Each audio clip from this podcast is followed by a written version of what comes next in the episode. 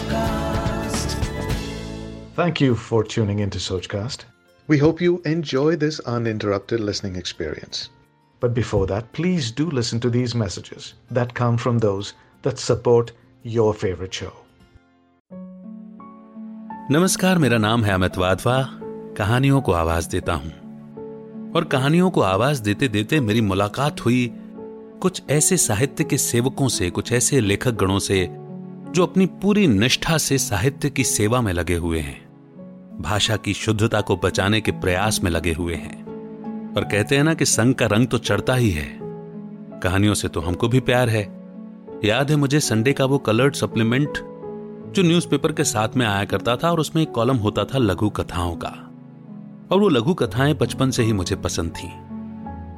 तो जब ये संगम हुआ तो साहित्य की सेवा में मेरा भी कुछ सहयोग हो जाए, मेरे भी सहयोग की एक उंगली लग जाए। इसी इंटेंशन और इसी सोच से ये पॉडकास्ट शो शुरू किया सोचकास्ट पर, जिसका नाम है मतलबी कहानियाँ। सुनेंगे ना?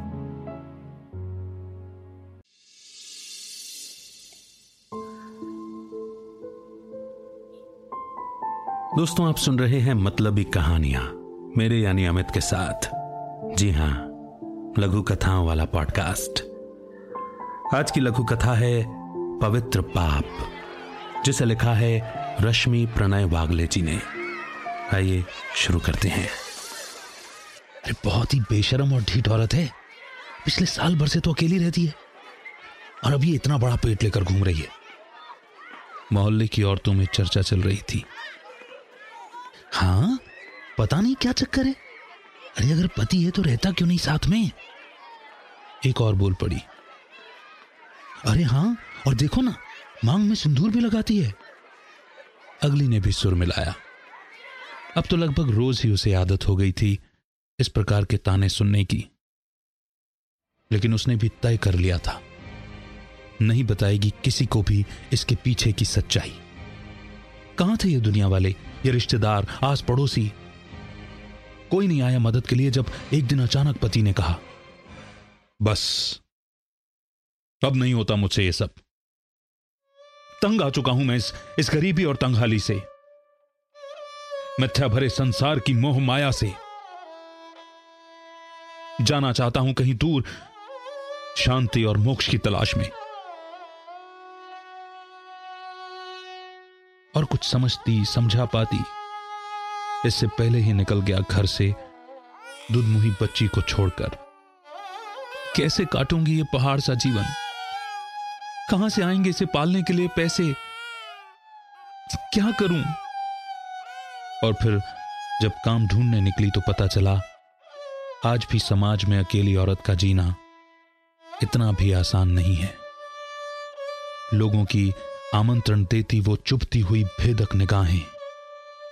केवल व्यापार समझती हैं अकेली स्त्री को। तभी एक अखबार में इश्तेहार पढ़ा। Surrogate mother. चाहिए एक किराए की कोख। शुल्क पाँच लाख रुपए दिया जाएगा। दिल और दिमाग में फिर चिर परिचित द्वंद शुरू हुआ। हे भगवान कोक का भी सौदा। वैसे तो भी बहुत ज़्यादा ज़रूरत है पैसे की। क्या करूँ? कैसा धर्म संकट है प्रभु? एक तरफ़ संस्कार और दूसरी तरफ़ सच्चाई। संस्कारों वाला दिमाग अभी भी शंकित था।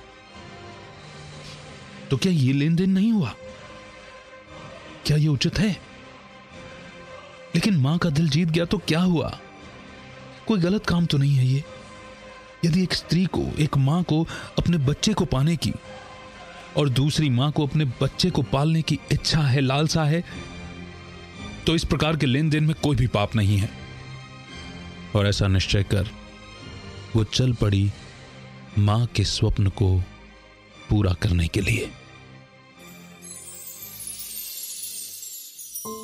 इसी मोड़ पर यह लघु कथा यहीं समाप्त होती है और एक बहुत सुंदर सा मैसेज हमें देकर के जाती है। है ना? कैसी लगी आपको ये लघु कथा? ज़रूर बताइए। शो को सब्सक्राइब कर लीजिए ताकि हर अपलोड होने वाली स्टोरी का नोटिफिकेशन आप तक ज़रूर पहुँचे। थैंक यू सो मच फिर होगी मुलाकात, तब तक रखिए अपना बेहतर ख्याल। Keep smiling keep shining keep rising Amit का नमस्कार। जय हिंद, जय Bharat. Like this Sochcast? Tune in for more with the Sochcast app from the Google Play. आशा करते हैं कि आपको ये सोच कास्ट बहुत पसंद आया। अगर कुछ कहना है इसके बारे में तो लिखकर बताइए हमें अपने फेसबुक और इंस्टाग्राम पेज पर सोच कास्ट ढूंढिए। अगर आपको अपनी सोच दुनिया को सुनानी हो तो सोच कास्ट करो। Sochcast.